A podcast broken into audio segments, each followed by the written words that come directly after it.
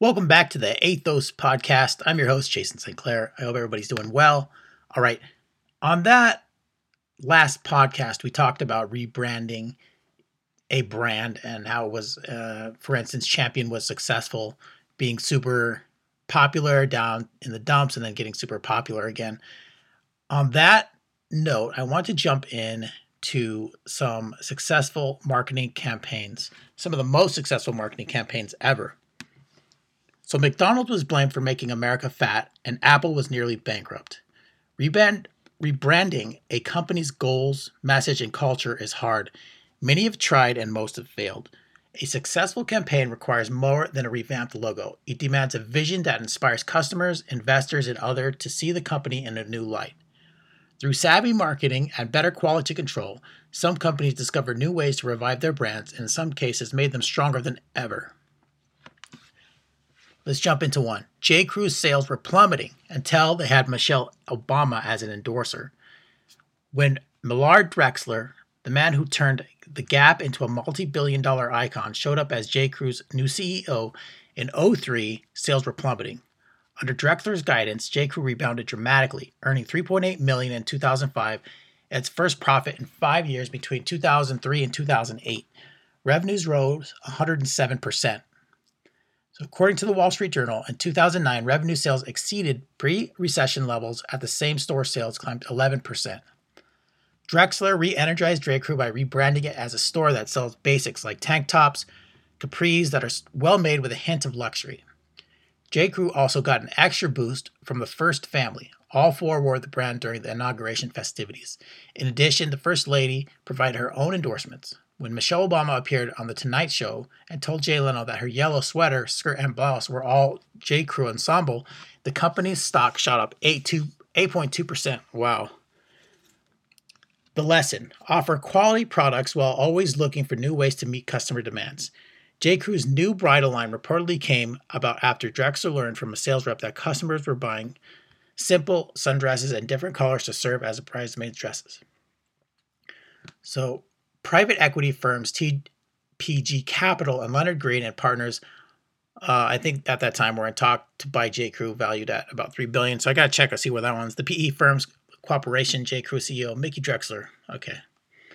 Right. Even if you don't know the name Burberry, you would probably recognize it as a trademark black, tan, and red check pattern. Founded in England more than 150 years ago, the once small brand which introduced the waterproof fabric gabardine and trench coats has been embraced by celebrities, royalties, and preppies alike.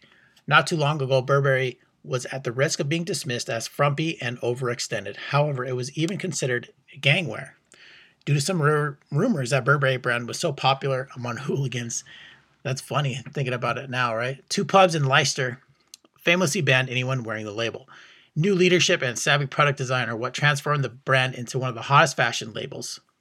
Christopher Bailey, Burberry's creative director since 2001, overhauled the brand with a mix of modern and classic looks, including accessory, trench coat, and swimwear, and snapped up high-profile celebrities like Kate Moss and actress Emma Watson of Harry Potter fame.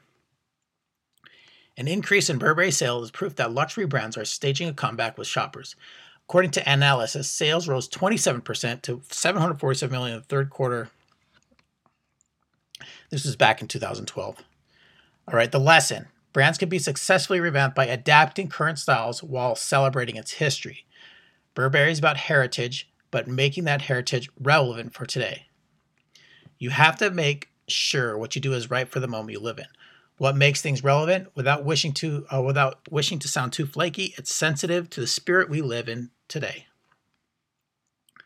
The blue-collar Milwaukee lager, best known for being a cheap beer and the drink of choice among college students and hipsters, popped up in China last year. Americans may not recognize their PBR, however, since the beer retails for an eye-popping $44. Labeled Blue Ribbon 1844, the beer is different from its American counterpart, since it's a special brew of German malt and aged in oak whiskey barrels. It's brewed and sold in China by a distributor who licensed the name Pabst. China is the world's biggest beer market, reporting to Euromonitor, thanks to a new craze for high-end alcoholic drinks among Chinese rising class. Blue Ribbon 1844 seems well-positioned to take advantage of the Chinese taste for expensive beers. The lesson: adding a foreign tag and a fancier packaging can make a brand more appealing.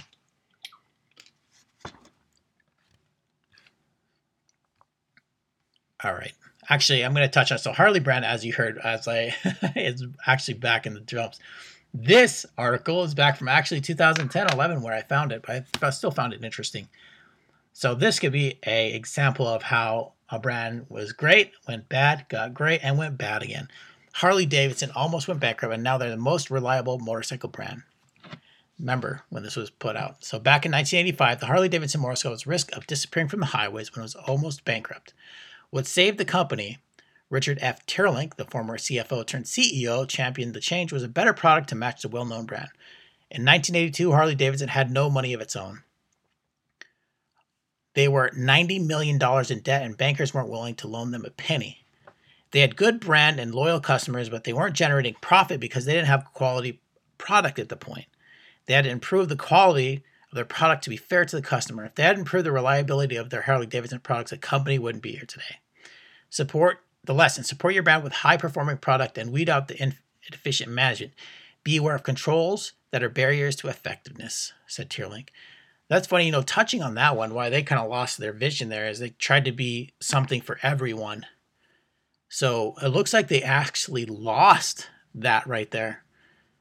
It looks like they lost that high quality by producing a lot of Sportster bikes and spreading out their market and trying to be, like I said, something for being somebody for everyone. Does that make any sense? Did I stumble on my words? Yeah, I think I did. All right, check this out. So everybody knows about McDonald's. Still rare, still raging, still kicking butt, right? McDonald's made American fat. Now it looks like Starbucks and serve salads. So over the years, McDonald's been increasingly weighed down by the image of being a lowbrow, unhealthy restaurant chain. The documentary Super Size Me both mocked and alerted the public to McDonald's food as a leading cause of obesity. McDonald's has since then tried to rebrand itself as more health conscious with a greater variety of salads and healthy meal options. For anybody who's listening, who goes to McDonald's for salads, right? Other than the slogans, I'm loving it, which feature an original tune by Justin Timberlake, and the newer We're Made Of families, young couples are seen enjoying their meals at McDonald's. I'm not going to go into any further of this, but interesting to think that of the trend back then was more towards healthy. And now it's like you barely see any healthy options. It's like way bought on the bottom corner of it. And they're just pitching what they have.